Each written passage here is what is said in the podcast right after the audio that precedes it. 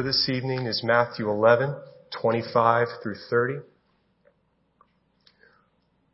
Let us read that together.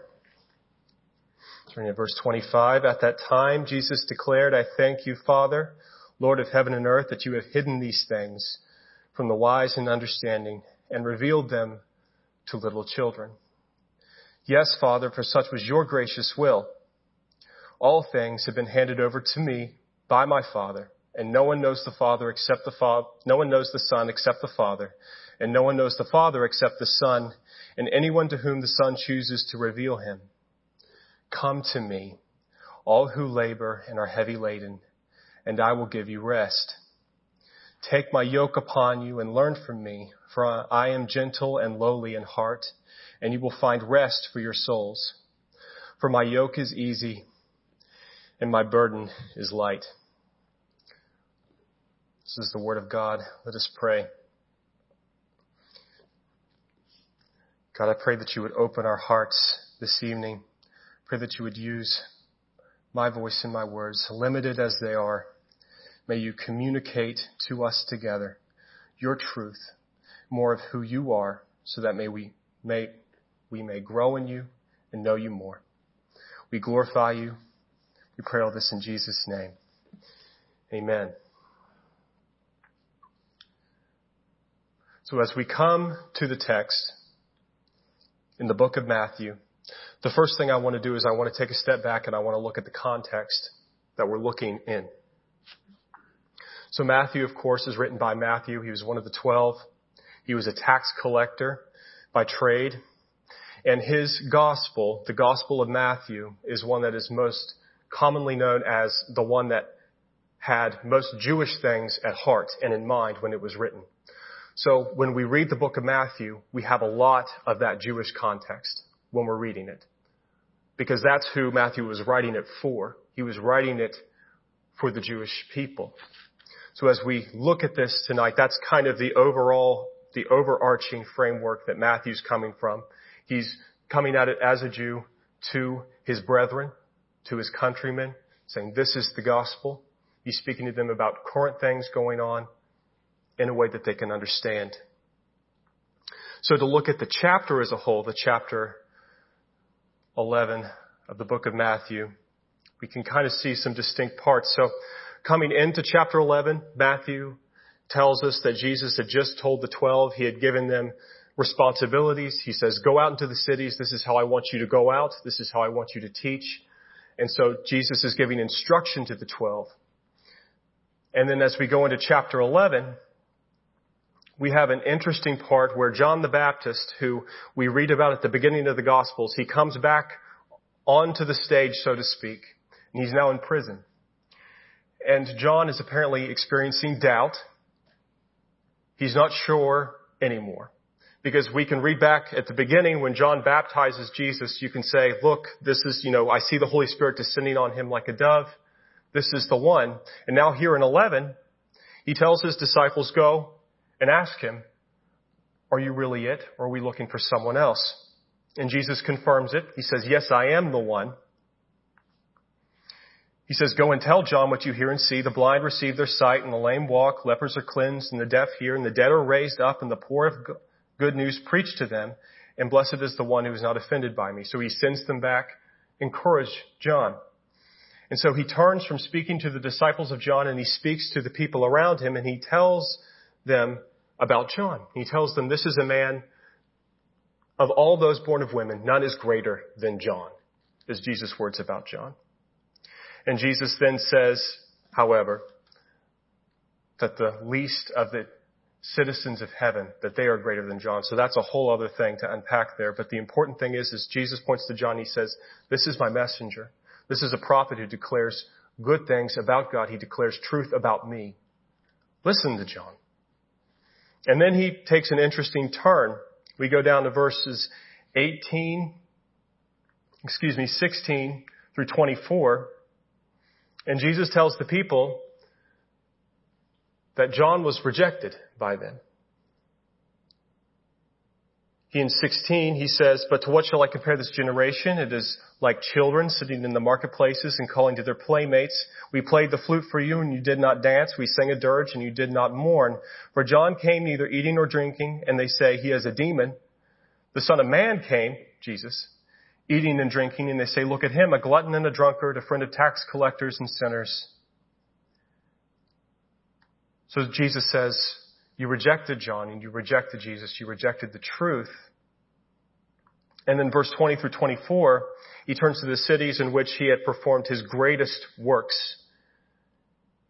He says, you have rejected me. You have rejected my works. You have rejected the things that I have done. And he says that even he compares Capernaum, the city in, uh, in that area of Palestine at that day, a place where he performed many miracles. He compares it to Sodom. And he says that if I had done the same things in Sodom that I had done in you, they would have repented.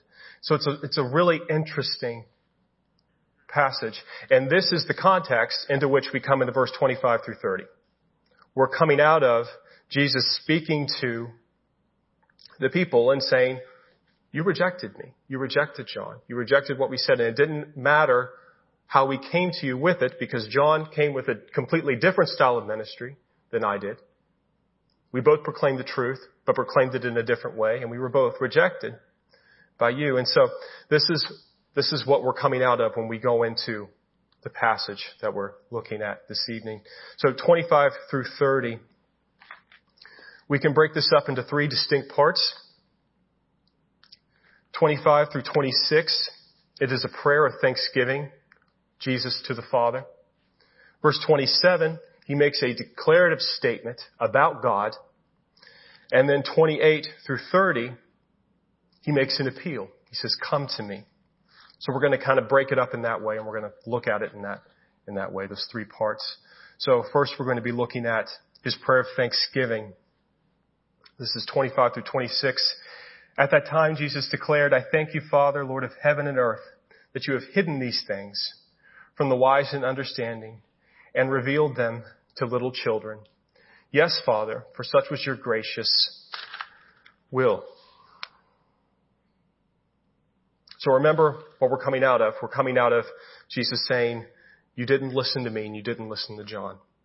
So Jesus then turns to the Father and says, I thank you because you've hidden these things from the wise and understanding and revealed them to little children. So let's, let's look at that a little bit. Let's first look at the wise and the understanding. So of course, again, the immediate context were those that rejected Jesus and his truth and those that followed him. And who is he speaking to? He's speaking to the people that he came to speak to. The Jewish people first, right? That's who he's talking to in this immediate context. And again and again throughout the Gospels, we find that the conflict that Jesus most often runs into is with the religious leaders of that day. The Pharisees, the Sadducees, they're consistently butting heads. Because the Pharisees come and they say, no, this is the law, this is how you read it. Jesus isn't keeping the law, therefore, he's not who we're looking for. And so they come to Jesus over and over and they say, what does Jesus say what they're saying? A glutton and a drunkard, a friend of tax collectors and sinners. And so they reject him. And so if, if we think of the people in that day, the wise and understanding, there would have been none more wise and understanding than these, the Pharisees and religious leaders. They were raised from birth to know the scripture. They knew it, many of them, great parts of it by heart. Like they would memorize great parts of the Torah, the first five books, the law, also the prophets. They knew these things. They could, they could recite them by heart. They knew it. Not only that, but they had the experience in it. That they had from day one been in the temple. They had been at the festivals. They had experienced the rituals and the sacrifices. They know all of it. Wise and understanding people. And so Jesus turns it on his head and he says, no, the experts in this case have got it wrong. It's hidden from them. They don't see it. They don't see the truth. They don't see me for who I am. And it's an incredibly absurd almost statement because if you compare that to any other situation, it falls apart.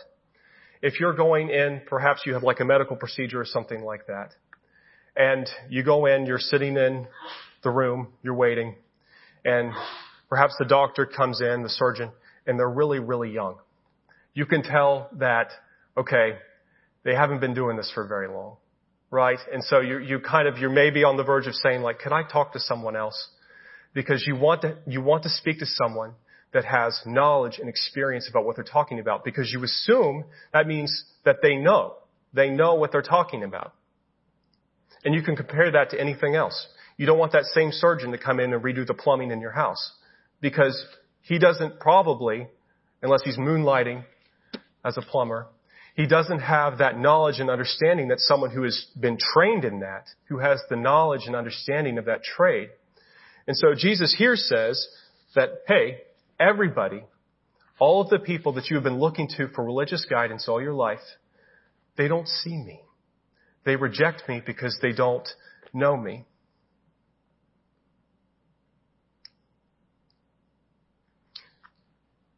And then Jesus says something even more remarkable.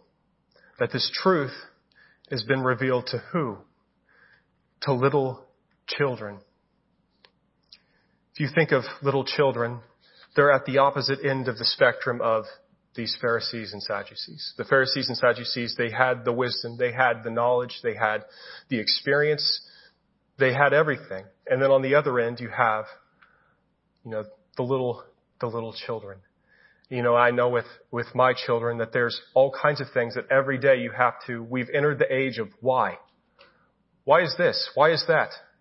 And you have to answer all these questions all the time because they don't know. They're, they're little children, right? They lack understanding. They lack experience in the world.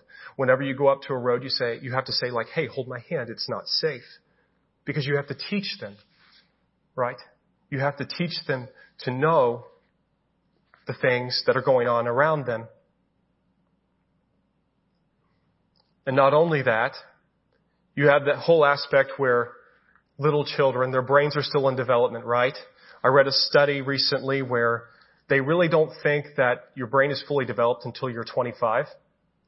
And for guys, it can take a little longer. Uh, we won't go into that. Um, but, but there, there's that whole other aspect too, the simplicity of children, where they're growing and they're learning, but they don't, they don't really know anything yet. Right? And so Jesus comes in and he says, in the kingdom of heaven, it's the other way around. What's revealed to the little children is the truth of who I am and they can see me for who I am. And they can accept the truth because, because it has been revealed to them However, those with the wisdom and understanding, they, they don't see. And I'm, I'm so thankful that God, when He comes to us, when Jesus came, it was already such an enormous, incomprehensible step for Him to step down from heaven and to come to earth and to be on our level. But not only did He come down here to where we're at, He went to the very bottom, right? He went to people that didn't have any understanding or knowledge. They didn't have all the experience and the wisdom of the world. He went to the very bottom and he says, these are mine. These are my little children. What a gracious, good God that we serve. We can see this borne out even in Acts 4:13. Jesus at this point has ascended and the apostles are doing ministry in Jerusalem. And the Pharisees, the religious leaders, they take them into the temple and they essentially put them on trial. And they say, you can't go around saying these things about Jesus. And Peter goes into, basically he proclaims the gospel. And it says here in Acts 4:13, the response of those that heard it, now when they perceived the boldness of Peter and John and perceived that they were uneducated common men, they were astonished. God didn't come and make 12 Pharisees his apostles. He came and took regular people. Peter, James, John, fishermen, Matthew, of course, a tax collector. You wouldn't think that Jesus would come and say, you know, what I really want on my team is a guy from the IRS. You know, but that's essentially what he did. He came and he, he picked Matthew for this calling. So it's a remarkable, remarkable, amazing thing. So then we go on to verses 27, or excuse me, 26. Yes, Father, for such was your gracious will. So there's two ter- two words to look at here. There's will and gracious. If we look at will, we can see that you know, when Jesus is proclaiming woe against the unrepentant cities in the previous verses, when he's talking about what's going on now, that it's not like this just popped up and Jesus is like, what do I do? No one's listening to me. No, this was the definite plan of God. It says the, that the Father's plan was that Christ would be rejected as foolishness by the learned and understanding and revealed his life to the little children. So it was God's will. Not only that, but it was gracious. Again, God did not reveal the reality of the gospel to humanity even in, even in its most capable form, but revealed it to us in our most humble form. So that there is Jesus speaking directly to the Father. Right? So now he turns in verse 27, he turns to the people around him and he speaks directly to them and he makes a declarative statement about God. A word Pastor Tony would like would be an indicative statement. Right? It's, he's making a statement about God. He's revealing a truth about who he is. So verse 27, all things have been handed over to me by my Father, and no one knows the Son except the Father, and no one knows the Father except the Son, and anyone to whom the Son chooses to reveal him. So there's a couple things to note here. So first, all things have been handed over to me by my Father. So the first thing to take away from that is that all God's authority is in Christ, right? Jesus is Lord over all things, full stop, because the Father has said it is so.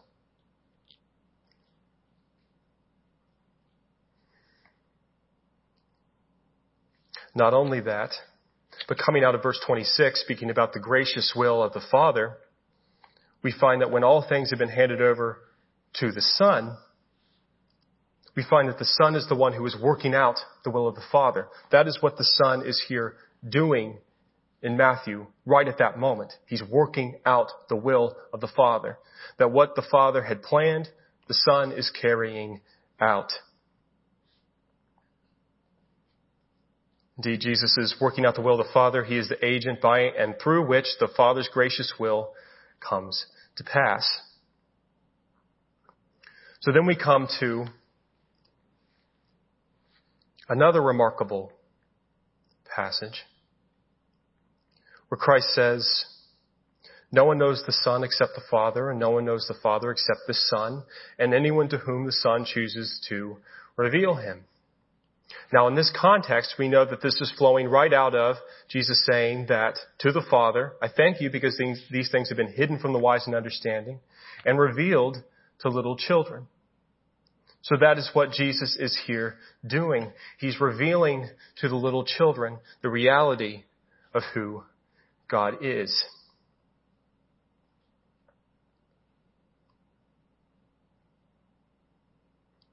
And then we come to the final portion, which is 28 through 30. And so we have gone from Christ praying a prayer of thanksgiving to the Father to God making a statement to us about the Father. And then in 28 through 30, he's making an appeal to us. Right? He says, Come to me, all who labor and are heavy laden, and I will give you rest. Take my yoke upon you and learn from me, for I am gentle and lowly in heart. And you will find rest for your souls. For my yoke is easy and my burden is light.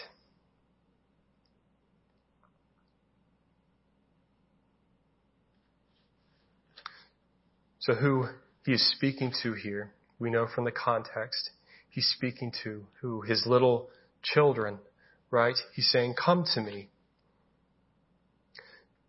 Jesus refers to himself in other places as the good shepherd. And in John 10, 25 through 27, he again is speaking to the people around him. He says, I told you and you do not believe. The works that I do in my Father's name bear witness about me, but you do not believe because you are not among my sheep. My sheep hear my voice and I know them and they follow me. So here Jesus is calling his sheep. Come to me.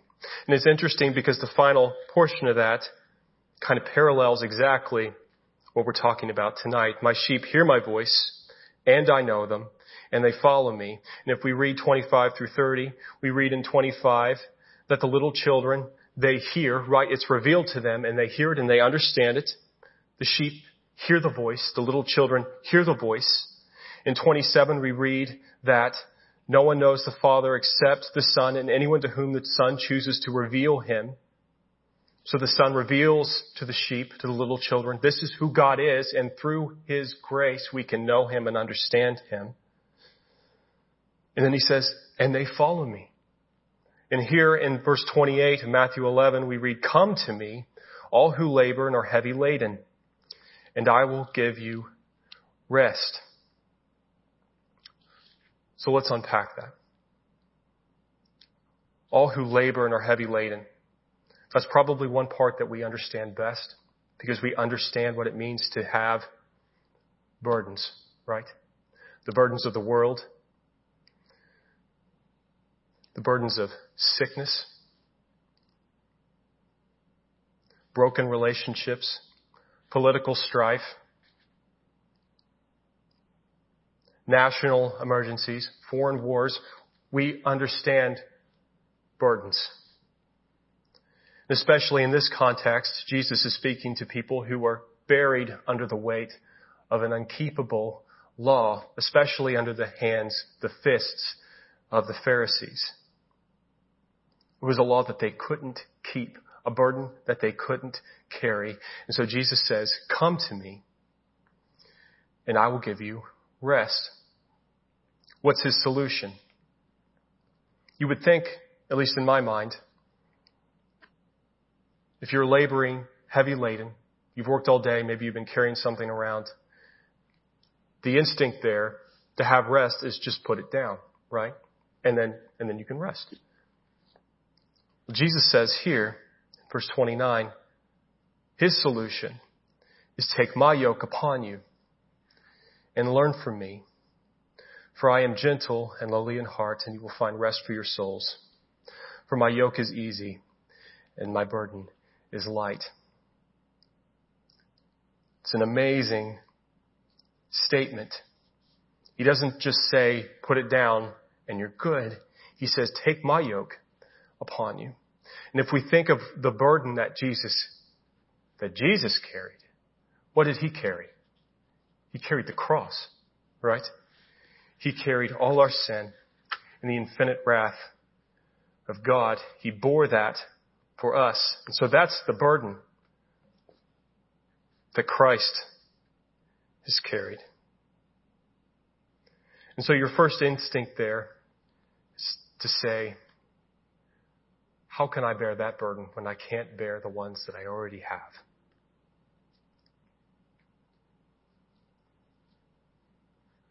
And the best part is that Jesus already bore the burden. He already bore our sin.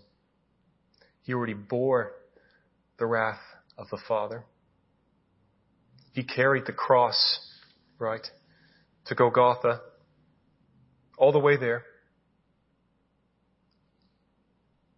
And it reminds me of another passage, Luke 9:23, and he said to all, if anyone would come after me, let him deny himself and take up his cross daily and follow me. But Christ already bore the cross. So when he comes to us and he says, take my burden, carry your cross, it's not one that says, do this or do that. It's not a burden that crushes you beneath it. It's a burden that he has already carried. So what he's telling us to do here is he's saying, Come to me. Lay hold of the cross. Lay hold of me. What does he say? For I am gentle and lowly in heart, and you will find rest for your souls. And in him we can truly rest because in him he has already borne all our burdens. He's already borne the cross. And in him we can rest.